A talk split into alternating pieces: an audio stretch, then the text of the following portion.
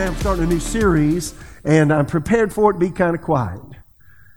So I'm, I'm going to teach a little bit differently today. Probably going to slow down a little bit. This is uh, take me a while to get through this series. So the series is how. I just want to ask you a question: How's your love life? I'm not talking about your romantic life. I mean, how are you treating other people? That's a question. So uh, today is uh, five things we need to know about love, and I just want to go there for a while now. You know, the Apostle Paul, uh, several places, um, 1 Corinthians 3, Hebrews 5, uh, he talks about the milk, drinking milk, believers drinking like babies drinking milk. Or he's talking about people who grow up a little bit and they're able to meet, eat a little bit of meat with their diet. You know, your children are that way. And, uh, and so lots of times we think that the meat of the word is when you're talking about faith and you talk about miracles. And really the meat of the word, meat meaning it's a little more challenging to digest and it kind of hits you right between the eyes, is really the love of God. How are you doing loving other people who aren't like you? So we're going to examine that in this series. I know that uh, that uh, that created a rousing response, as I thought it would. But I want to read some. Isn't it amazing that you read the Bible and things that were written 2,000 years ago, it's like they were written yesterday. That's, it, nobody could do that but the Holy Spirit. So uh, yesterday I was preparing, and this wasn't in my notes, but it came kept coming to my mind. A message paraphrase of 2 Corinthians chapter 3, and I've noticed that people are mentioning 2 Corinthians chapter 3 a lot these days on social media and other things. I just notice I keep seeing this one little, uh, these five scriptures, they keep showing up, and I think God's trying to say something to all of us. Second, uh, Second Timothy. Timothy was a young minister. The Apostle Paul was, uh, was encouraging in ministry. Second Timothy, uh, Paul was just about to give his life for Jesus, and he was in prison. Uh, but the prison didn't get inside of him, and he was always encouraging. So he had talked to Timothy, and uh, and the Holy Spirit spoke through the Apostle Paul, and is uncannily, in a surreal way, it so applies to today. The message paraphrase is quite biting, so I want to read that. And Eugene Peterson, from that paraphrase, says this of 2 Timothy 3 Don't be naive. There are difficult times ahead.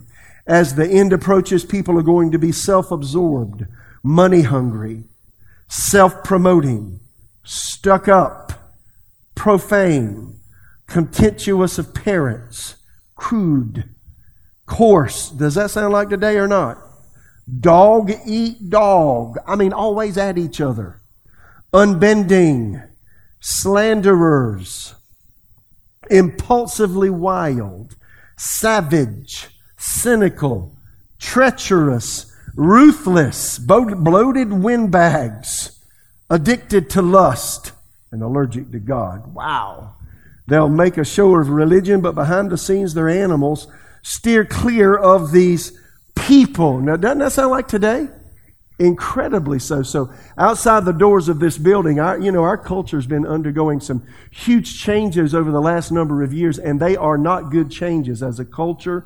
American culture has been moving away from the Judeo-Christian ethic that made us great and, and the principles of relating to each other, which, which get, gave us a solidity as a nation. We've been moving away from that. And what God wants to do is show our nation through the people here, the believers here, how to treat each other. How many could agree with that? Another thing just to be aware of is that, uh, you know, our culture, and now, you know, politically, socially, it's as bad as I've ever seen it. Would you agree with that statement? And I've been living for a few years, so, you know, historically, if you go through uh, the books, particularly of the New Testament, any, um, uh, where, whatever was in the culture of, of the books of the New Testament, whatever culture that book was written to, whatever church that book was written to, the culture in Philippi, the, the culture in, uh, in Ephesus where Timothy was, the uh, culture in Corinth. There's always there was always the temptation for the church instead of instead of changing the culture to become like the culture. Now, how many know that's never the plan of God? And so all of us, why is that? We all have outward pressure when we leave the doors of this building to to uh, you know just become like and to absorb the ideals, the attitudes, the behavior, the verbiage, uh, the way of living of the people around us when we go to work, when we're at leisure, when we're doing things, when we're watching things on television or on the internet. Uh, the, the temptation is, strong temptation, is instead of challenging it and changing it, thinking, well, that's okay. And that's how the downward spiral occurs in every culture. How many hear what I'm saying? So, uh, it's really strong today. So, 2 Timothy 3 is just parallels what we're facing. Uh, which I was thinking about that in Matthew 24, again, uh, message paraphrase, Eugene Peterson. Here's Jesus talking about to his disciples, ask questions about what the world would be like just before Jesus' return. Uh, and Jesus said, among other things, jump right in verse 12, many other, for many others, the overwhelming spread of evil will do them in, nothing left of their love but a mound of ashes. Now, when he said it that way, that, that got my attention. Because now, the way people treat one another, um, you know, there's a word that nobody ever uses. It's called vitriolic. And the root of that word means from the spleen. The idea is bitter words, bitter actions, bitter reactions, two dogs fighting. You get the idea? That's the way our culture has become. People say things on social media that they would never say to someone's face. Is that true? Oh my goodness. Never seen such a day. And now, you know, we've got a rise in suicide because people are taking the things that the others say about them or the inferences that are made, taking it so personally that, that they're so challenged uh, that the suicide rates even increased today. So when I read this, nothing left of their love but a mound of ashes. And it's not too difficult getting involved with what's going on in our culture to think, I'm done with all this. Just I ain't talking to nobody. I'm just going in my house and I'm just going to do my stuff. I'm going to do my job. I'm going to make the money I need to make to pay my bills. I'm going to cut my grass. I'm going to trim my hedges. I'm going to clean my house. I'm going to clean my bathroom on occasion. And I'm going to love my kids. I'm going to love my spouse. I'm going to leave everybody alone. That is not the will of God. Now, God's will is that we turn it around and we affect our culture. And the cool thing is, He has given us a way to do it. Romans 5 5, hope does not disappoint, the love of God is shed abroad in our heart, placed inside of us by the Holy Spirit. God has given us a supernatural way to live and a supernatural, supernatural meaning above the natural ability of a way to meet and relate and help other people. How many hear me? And instead of, of, uh, of, of agreeing with our culture, God wants to help us to help change our culture. How many agree with that? So, one of the uh, uh, New Testament authors I love to read after it is, is John. John is the beloved apostle. Uh, he said of himself, the disciple whom Jesus loved. And if Jesus loved him more, it's only because he loved Jesus more. Huh? Because there's no respect of persons with God. So he's called the, uh, the apostle of love. And through all my Bible college days, we had courses about the apostle John and, you know, his history and you know, what traditions have said about him and such. And, and uh, John was the apostle that loved. And most of the apostles that uh, walked with Jesus those three and a half years, most all of them uh, died a terrible martyr's death, with the exception of the apostle John. And tradition says they tried to kill him and couldn't. In fact, tradition says, now I can't figure out how in the world they did this, sounds pretty rank to me but uh, they, they got, a, got a vat of oil and got it boiling. I guess they were going to have a big fish fry, but he was the fish. And they put it in it, him in it, but it couldn't kill him. It didn't kill him.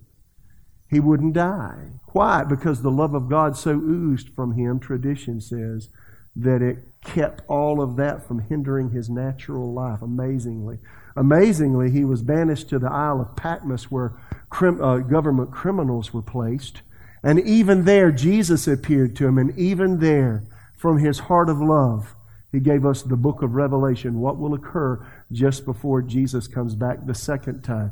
And he died as an elderly man. And, and so in First John, First John was written by the Apostle John, First John, Second John, Third John. And um, he was an elderly man when he wrote this, and when you read his writings, according to what translation you read, he said, My little children, my little children. He's so loved And when you were around him, you could tell that he had been with Jesus because of the love that exuded from him. One of my uh, uh, passage I love to read, and I want to read. Can we just take some time to read the Bible today?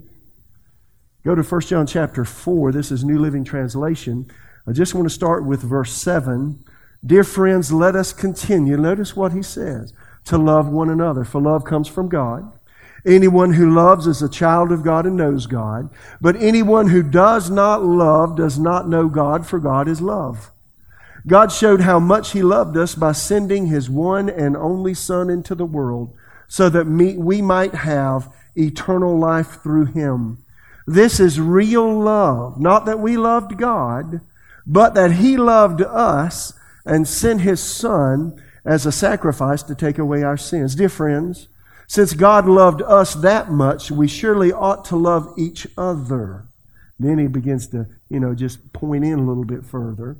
He said, No one's ever seen God. But if we love each other, God lives in us. And his love is brought to full expression in us. And then he says, And God has given us his Spirit as proof that we live in him and he in us.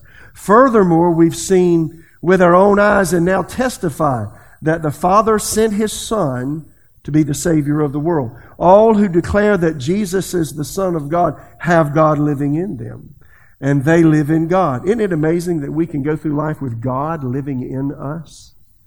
That's why he said in 1 John 4 4, before we got here, You are of God, little children, and have overcome them. That is all of the cultural trends. Because greater is he who is in you than he who is in the world. How many know he's in you? Everybody say he's in you, in me. Furthermore, we've seen with our own eyes and testify that the Father sent, sent his Son to be the Savior of the world. All who declare that Jesus is the Son of God have God living in them. They live in God.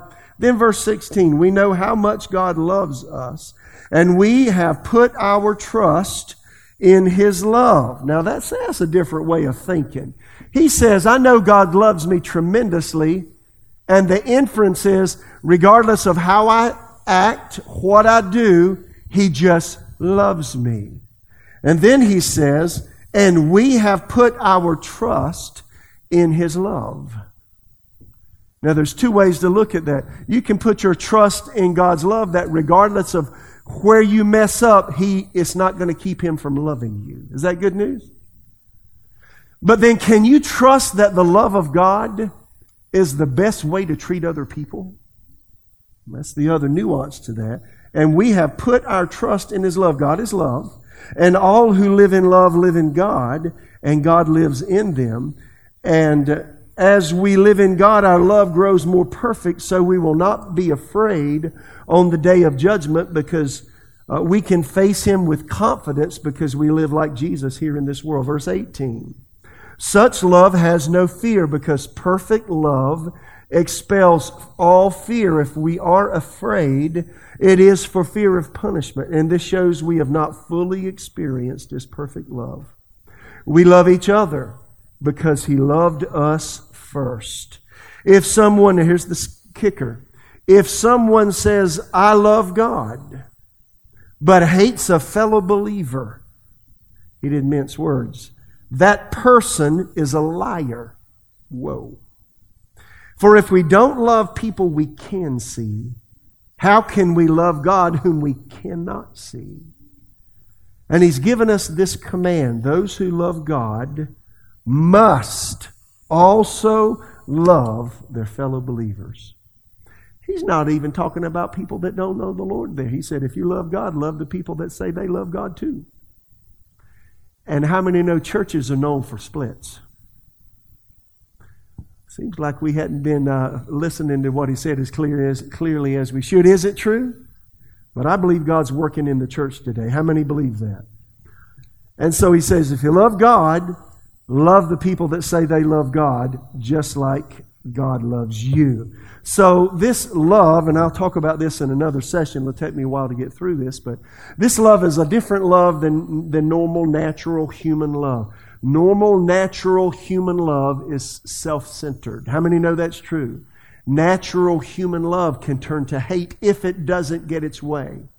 In fact, you've heard this before, but anytime there's a homicide anywhere in the world, where's the first place they look? They look at family. They look at people that knew the person. Why? Because human love is self-centered, and if it doesn't get its way, it turns. It turns to anger. It turns vitriolic, bitter. And it could turn to, it turn, could turn to murder. So, that differentiates human love. Again, human love is selfish, but God's love, there are two words that describe it. The first one is unconditional. Everybody say unconditional. What does that mean? Unconditional? There's nothing that I need to do to be loved by God. If I am alive, He loves me. Even after death, He loves you. Wherever you go, heaven or hell, He still loves you. Isn't that something to think about? Unconditional. There are no conditions to be met for God to love me. How many have the experience that I had? When you used His name as an expletive, He still loved you. We love Him because He first loved us, right? And when we were dead in sins, Paul said, Christ died for us. Even when we were doing all the wrong things, God didn't turn his eyebrows up and look the other way and roll his eyes, and there they are again. No, he loved you. He loved you, regardless of where, what you did. So unconditional. It's rare that you find a person that has experienced unconditional love. Even as parents, Susan and I have four children, now four grandchildren, soon to be five. But you know what? I have to admit, many times the love that I had towards my children, it was conditional. It was based on them obeying this, uh, based on them doing this, or obeying my voice, or you know, fulfilling this obligation, or doing this at school, or or in some way. But how many know God loves us even when we fail? Can I love other people when they fail me?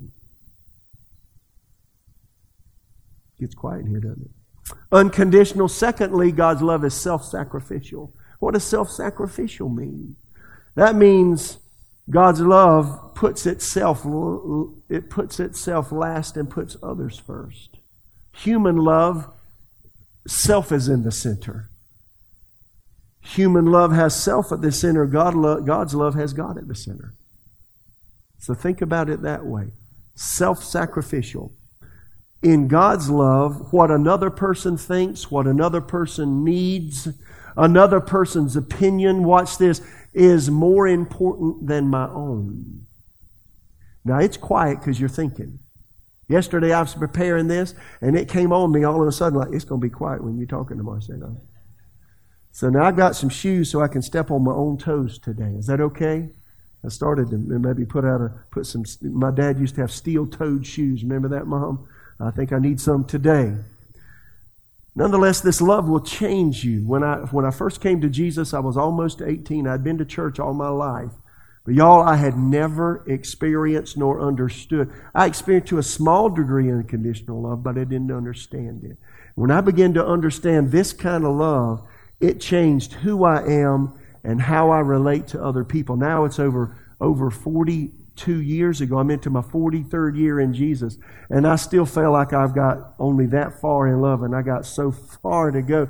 But it's changed who I am as a person. So I got a question How's your love life?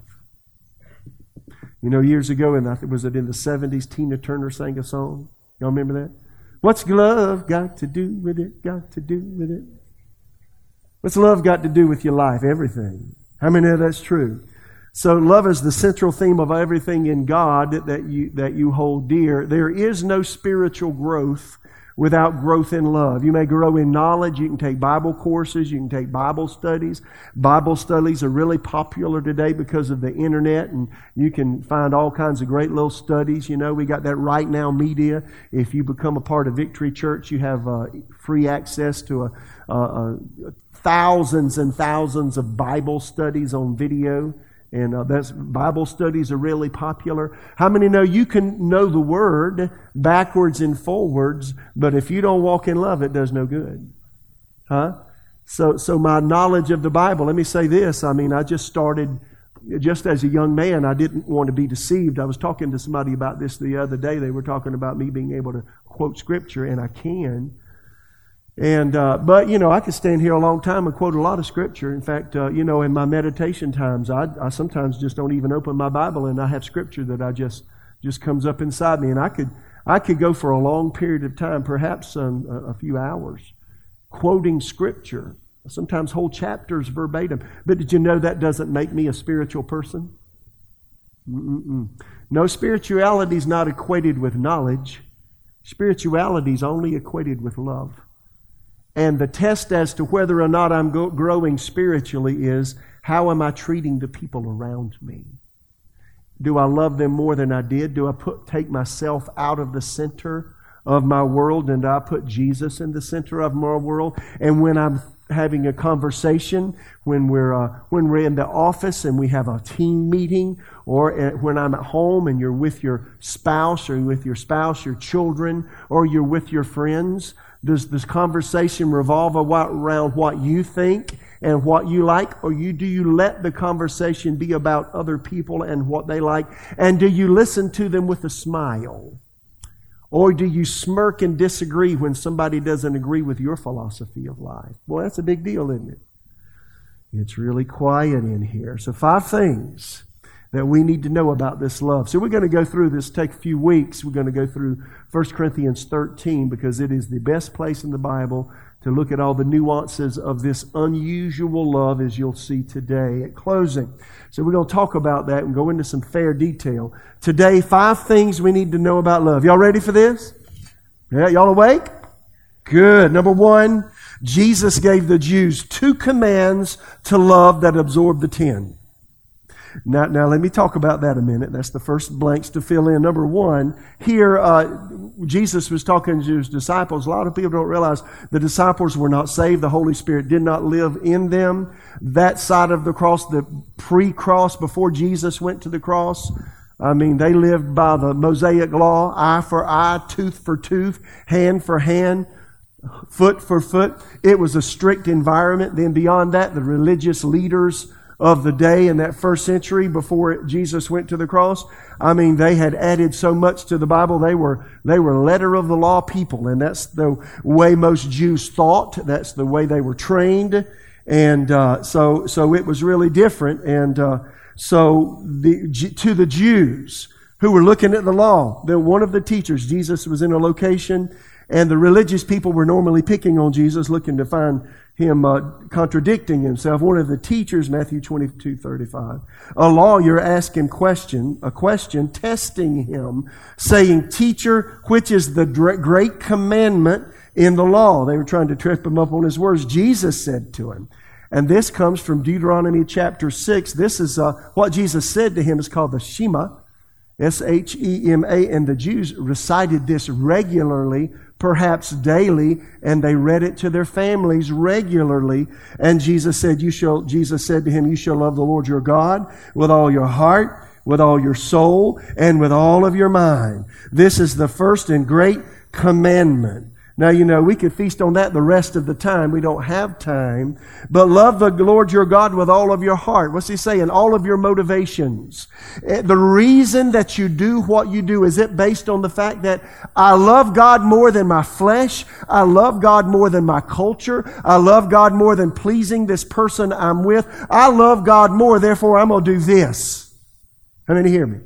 You shall love the Lord your God with all your heart, with all your soul. He's talking about with all of the interior of your person, all of your thoughts, all of your emotions, your entire willpower, all of the motivations as to why you do what you do. All of that makes up the soul of man. All of your soul is every thought towards God in everything I do, in everything I think, in everything I say, in the way I treat other people, even when they're not nice to me. And we all have to say, uh uh-uh. uh Right? Yeah, sure. All your soul and all your mind. Are my thoughts continuously pure? And when aberrant thoughts come, do I immediately say, no, I'm not going to muse on that. I'm not going to think on that. I'm going to chuck it out. Or I'm not going to listen to that. I'm not going to read that. My eyes aren't going to see that because that doesn't honor God. Wow. Would that change life? Then he said, This is the first and great commandment. And the second is like it you shall love your neighbor as yourself. The inference is you already love yourself. Now we've got a lot of psychology to take teaching us how to love ourselves. You do love you. I pro- you do. Now you might be mad at you. And you might be mad at people that have hurt you, but you love you. Just give me a hammer and let me hit your finger. I'll find out you love you. I'm not going to do that. On these two hang all of the law and all of the prophets. So, again, if you love the Lord your God with everything inside and love others and put them before yourself, you're not going to break any law that was created to curb the appetite for sin in the human person. And that's the reason that the Ten Commandments came. Romans 13, the Apostle Paul probably remembering, and he was probably uh, talked to by some of the other apostles, and they, and they told him what Jesus had taught them, and, and uh, it came right to him. And he said this in Romans 13, 8, owe nothing to anyone Accept your obligation to love one another. If you love your neighbor, you will fulfill the requirements of God's law. For the commandments say you'll not commit adultery, you must not murder, steal, must not covet these. And such commandments are summed up in the one commandment, love your neighbor as yourself. And I love this last part. Love does no wrong to others. King James, New King James, love works no ill to his neighbor. So love fulfill the requirements of the law. I've said a long time over the years, love works no ill. Love does no wrong to others. See, if you apply that to you, how do you treat other people? Really, more pointedly, how do I treat people who live on a different page of life than I do? Who don't have the attitudes, the lifestyle I have, who don't value the things that I value, who actually ridicule the things that I happen to like. Do I still treat them nicely? Do I step across the way? If I see them in the grocery store, so I'm going to walk over here to the store. Oh, I forgot I need some bread. So I don't have to go past them on the aisle. No, no. Love does no wrong to others. How do I treat other people? That's a big question. How many know if I do no wrong to others, if I own a business, I'm not going to overcharge to pad my pocket at the expense of really treating them unfairly because I, cause I could do this differently, right? That went over big. Is that true?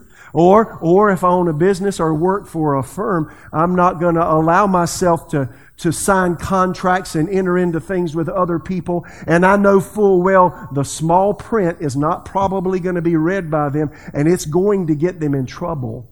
And they're going to pay more than they they really thought they would pay. They're not going to read the fine print anyway, so I can snow them so my company can make the money. How many know that's doing wrong to your neighbor? How many know if you walk in love, it changes how you do business? It changes how you conduct yourself in the office. It demands that you be upfront, fair, and equitable to every person all the time. Our world doesn't live that way. Is it true? If love does no ill to its neighbor, that means obviously anything, any words that I say that people will remember, those words will never hurt them, never harm them never make them feel badly about themselves or about life in some way. That means I have to watch what I say and then my actions towards that person. If I really love, they're not going to do anything that brings harm to that person. So, so for instance, I'm not going to do 95 miles an hour on 440 Beltline and zig, zigzag in and out of traffic. Hello? Do you ever see that? See, that's a person bent on themselves. Or, or I was just getting gas the other day. Hey, the music was blaring and it was about four cars away. Do you want me to do that again? Do you like that? And I'm thinking, you know what I thought? I didn't say, I just looked. Now, you know, it is a judgment, but I think it was correct. This guy said on himself. He wants everybody to hear what he's hearing because he thinks it's cool. But see what I, you know what I thought? I almost went and talked to him. He's in the center of his world. He's not thinking about me or anybody else. Maybe we don't want to hear your stupid music. See, that's my opinion, right? I have to deal with that. But you know, I prayed for the guy. I said, Father, lead this young man to Jesus. And if God had led me, I'd have walked right over there and probably talked to him and probably had to have repented at the time. How many hear what I'm saying? Number two, let's keep going. Jesus, number two, Jesus gave believers a new commandment, which if obeyed, fulfills all other commands. So he talked to the Jews before the cross. He talked to the believers after, uh, just before he went to the cross, those that would be Christians. He said, a new commandment I give you, that you love one another as I've loved you, that you also love one another. By this all will know, all will know that you're my disciples, not by the Bible knowledge you have, not by how much you attend church, not even how much you volunteer in church. The only way they'll know you're a believer is your love. Do you love them when they're not worthy of love? Do you love them when they don't act in loving ways? Do you love them when they don't reciprocate kindness? They're mad, they're venomous, they're angry, they're hurt. Do you love them anyway? Number three, love cures strife and keeps the dark kingdom out of your life.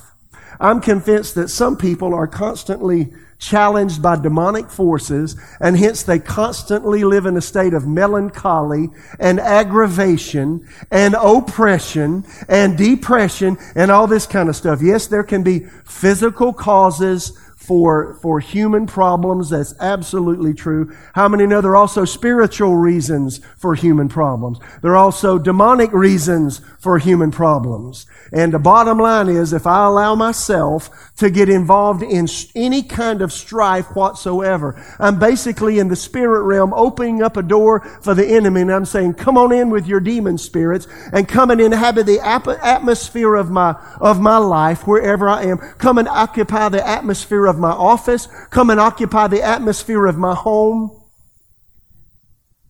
James 3, I just read one translation. I've got a couple in my in my notes here. If you have, James 3:14, if you have bitter envy and self-seeking in your hearts, don't boast and lie against the truth. This wisdom does not descend from above, but is earthly, sensual, demonic. For where envy and self-seeking and that's what New King James calls strife, where envy and self-seeking or strife exist, confusion and every evil thing are there. Let me just tell you straight up. Somebody now, somebody on our staff team, if they got into strife and they keep strife, I fire them.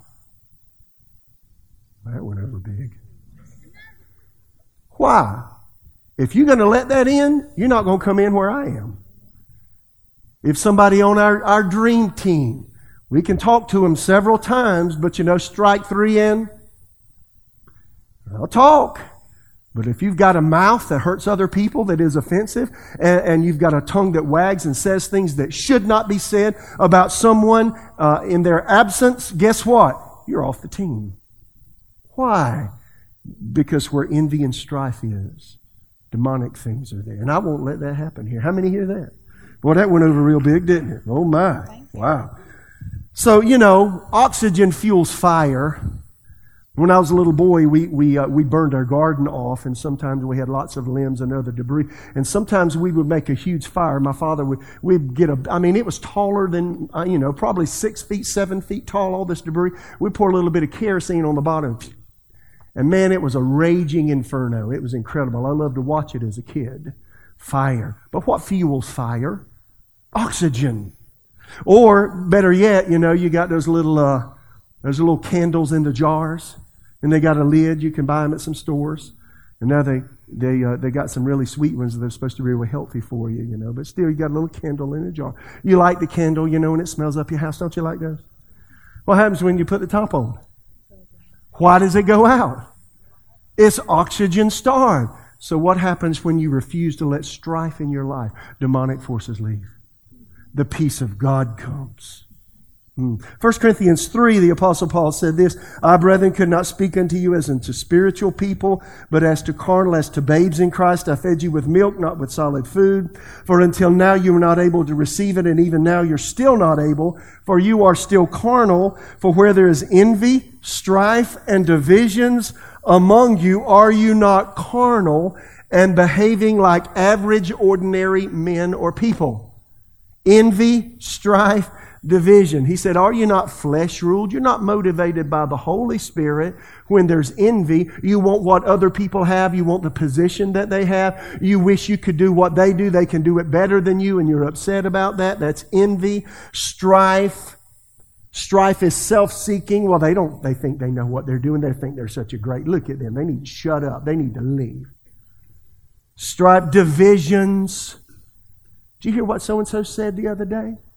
Did you hear what so-and-so did? Did you see them over there at the store the other day? So-and-so, you know what? That's called, that's called divisions. You know what that's motivated from? Not the Spirit, not the Holy Spirit, the F L E S H. The human body, the human person away from God. How many hear me?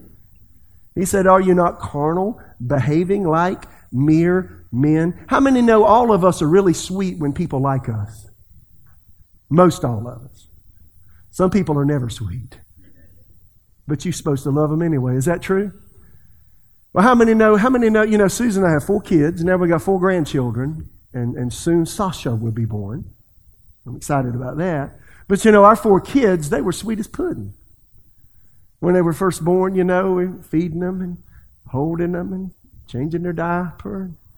And you know, and then uh, and then things were just sweet. And then the day came when they didn't get their way. That sweet baby turned ugly. Huh? Grand, my grandbabies the same way. They sweet. I think my grandkids are some of the sweetest kids on earth. But you know what I found out? When they don't get their way, they can be beasts too. Huh? And so, all of us, the test of love is can you love people when you don't get your way and when they disagree with you? How many hear what I'm saying? Oh my. Philippians 2 3, uh, let nothing be done through strife or vainglory, self seeking, but in lowliness of mind, let each esteem other better than themselves. The next verse, I didn't write it in my notes, says, Look, every man, look not every man on his own things, man being a generic term for men and women. Look not every man on his own things, but every man also on the things of others. That is, put others first. I mentioned first service, 1977. I was taking a class in a Bible school in my hometown, and the class was on marriage and family. And I don't know how this scripture came up, but this scripture came up. And we were talking about marriage, talking about family, and I read that verse. And this verse, you know, is really good. Let nothing be done through strife or vainglory, but in lowliness of mind. Let each, each person esteem others. That means their attitude, their comments, as better than themselves, and, and just them as people. And then the next verse, verse 4 says, Look not every man on his own things, but every man also on the things of others. That is, don't put your own opinion, your own likes and dislikes first put other people's opinions, likes and dislikes first, right? Right? I was reading it, and I'm not kidding. I was in the desk, and I was just a couple of years old in the Lord, and I heard. In fact, I was just a little over a year old in the Lord. I heard me. I say, yeah, right here. If you'll do that when you get married, you'll have a great man. I looked at that thing and said, let me read that again. Because I was a single man. Was 19 in 1977. I hadn't even met, well, I did meet Susan. I met Susan in 1976, but she wasn't my girlfriend yet. But I thought, well, so if I do that, I'll have a good marriage. Let me read that again. How many know that's the key? Some of us are struggling in our relationships. Some are struggling in their marriage, and you're upset with your spouse constantly because you're not getting your way, or they're not doing it the way you like for it to be done. Yes or no? When I take me out of the center and put Jesus in the center and always think of helping others before I'm helped myself, how many know that cures the problems in life? Love is a relationship problem solver. Yes or no? Ask yourself in my personal relationships, in my friendships, on the job, with my friends on the job, with my acquaintances, where at home specifically with my spouse. Do I, do I put their desires and wishes and thoughts and reasonings above my own? Some people are so headstrong, they want everybody to agree with them and won't let anybody else have a word in. Did you know I can be that way? Do you know God's had to deal with me deeply about all of these things? I went for years in ministry, and I thought I was doing a good job until God showed me that I was the center of what was going on. and that I was happy here until, until somebody did what I didn't like. And he showed me that I needed to change and put him in the center and back myself out and listen to other people. Huh? So what do you do? So there's some people in there and you're struggling with your marriage. You're struggling and you're struggling because you're not happy. Your needs not getting met. And you deserve for your need to be met. No, we deserve to go to hell. No, no. We don't get what we deserve. God is good all the time. How many hear me? When I take myself out of the center of the equation and look to meet the other person's need first, my own needs get met. How many hear me? Look not every person on his own things, but every person on the things of others. Mighty quiet here. Y'all awake? You sure? All right, let's keep moving. We're almost done. I'm almost, oh wow, I've got to stop. I got two more. Can you handle it? Jesus introduced the concept of loving your enemies to the disciples. Number four. Now I'm going to go through this fairly quickly. In fact, um, yeah, let me just read this. I'm gonna I'm gonna skip because of time. Jesus said, verse 43, you've heard that it was said, You shall love your neighbor, hate your enemy, but I say to you, love your enemies.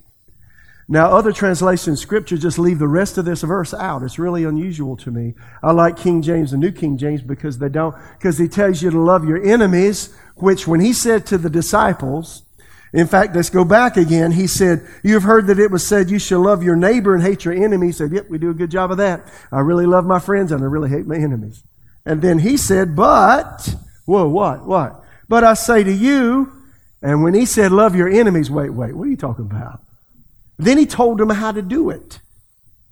Bless those who curse you. Do good to those who hate you. And pray for those who spitefully or use you to their advantage as a stepping stone to get what they want. Who spitefully use you and persecute you. The hardest things I've ever done and will ever do in my life is to love people who don't like me. Is that true? to love people who disagree with me, love people who do, don't do life the way I do them. God's called me to love them, not chastise them, sometimes be quiet and listen to them. Hmm? Sometimes to say, well, I humbly disagree, and then when they get venomous, I say, well, God bless you. God bless you. That's okay. I hear what you're saying. I appreciate what you're saying. Right? But then he said, go a step further. Bless those who curse you. Well, well God bless you. Well, praise God. How many know that's really hard to do? Would you agree? Oh, man. Do good to those who hate you. You know, I think I'm gonna go home and I'm gonna go buy the I'm gonna go buy the bakery. I'm gonna buy them the nicest organic cake I can possibly find. I know some of you won't eat cake. I get it. Or the nicest pie. Or I'm gonna I'm gonna I'm gonna you know what? I'm gonna cook a meal and send it to them. What if you did something? Oh, you know what? I'm going. I'm going by X restaurant, and I'm to get a gift card. You know, for a, for seventy five dollars, and treat them to a really nice meal. When's the last time you did that for somebody who didn't like you? Don't answer. Bless those who curse you. Do good. Is that what he's talking about? Bless those who curse you. Do good to those who hate you, and pray for those who spitefully use you and persecute you. Why did he say that? Because you want to be mad at them all the time and you want to give them a good licking with your thoughts and with your attitude, right? Sure you do. Then he's, and, and so I'm going to skip now and read message paraphrase. This is Eugene Peterson's paraphrase of these verses because you can't miss it. Listen to what he said. You know, again, love your neighbor, hate your enemy. Jesus said, I'm challenging that. I'm telling you to love your enemies. Uh, let them bring out the best in you, not the worst. When someone gives you a hard time, respond with the energies of prayer, for then you are working out your true selves, your God created selves. This is what God does. I love this. Love your enemies. Let them bring out the best in you, not the worst. You ever thought about it? Sometimes God places people in your life that you don't like, who aren't on your page in life, who don't think the way you do, don't process life the way you do, who are in a lot of ways sandpaper to who you are and how you live. And He does it on purpose to help you develop in love. So maybe that very person that's got the cubicle next to you when we're at work and you're praying, God, get me out of this. I had a guy when I was a little boy, and I got to stop. I'm got to close. When I was a boy, I was 16, 17, 18. Then I came to the Lord, and and the, um, and this guy, he was the assistant manager of a grocery store, and he was just mean. He was just bad. He he had big jowls like it, and I called it. We called him bulldog because he had a big, just big. Mm. Here comes bulldog, and nobody liked bulldog. Oh my goodness. And you know, it was the toughest thing in the world for anybody to like Bulldog. But you know, I was fussing about Bulldog to the Lord one day, and I said, God, I need you to move me out of this position. I need another job because I can't handle Bulldog. And I heard, as it were, God say, I ain't going to do it. He'll think the way you talk. He'll talk the way you do sometimes. I'm not going to do it. I said, why not? And I knew intuitively, you need him in your life. Because hmm. he's going to help you change. He's going to challenge you. So think about that most aggravating person. It may right now be your spouse. It may be somebody in your family. It may be somebody on the job. It may be somebody that you know in your neighborhood and their dog's always pooping in your yard. Maybe God's calling you to love them right where they are, just the way they are.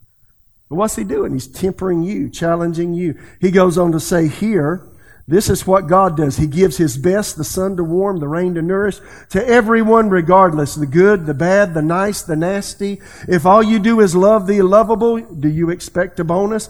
Anybody can do that. If you simply say hello to those who greet you, do you expect a medal? Any run-of-the-mill sinner does that. In a word, what I'm saying is grow up you're kingdom subjects. Now live like it. Live out your God created identity. Live generously and graciously towards others the way God lives towards you. The bottom line, Jesus said, the real test of love is not that you greet your friends when you come in the door of church. No, the real test of love is how you treat people who don't treat you back.